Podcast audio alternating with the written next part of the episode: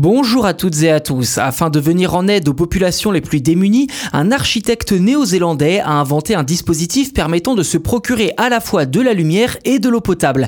Son installation tire aussi bien parti de l'énergie solaire que du sel contenu dans l'eau de mer et a reçu l'an dernier le Lexus Design Award. Le manque d'eau potable touche environ 2 milliards de personnes sur la planète, soit quasiment un quart de l'humanité. Pour réparer cette injustice avec les pays développés, l'architecte néo-zélandais Henry Glogo a mis au point le Solar Desalination Skylight. Ce dispositif prend la forme d'un lustre accroché au plafond, aux parois transparentes installées des deux côtés du toit et équipé d'un tube en plastique d'environ 1 mètre de long. En plaçant son extrémité dans une bassine remplie d'eau salée et en actionnant à la main une petite pompe, l'eau remonte jusque dans la lampe.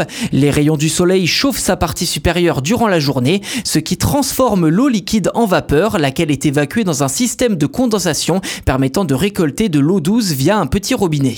Le sel capté au cours de ce processus n'est pas jeté puisqu'il sert à alimenter 12 batteries contenant du cuivre et du zinc. L'énergie produite est alors suffisante pour activer des bandes LED permettant d'éclairer une pièce durant toute la nuit.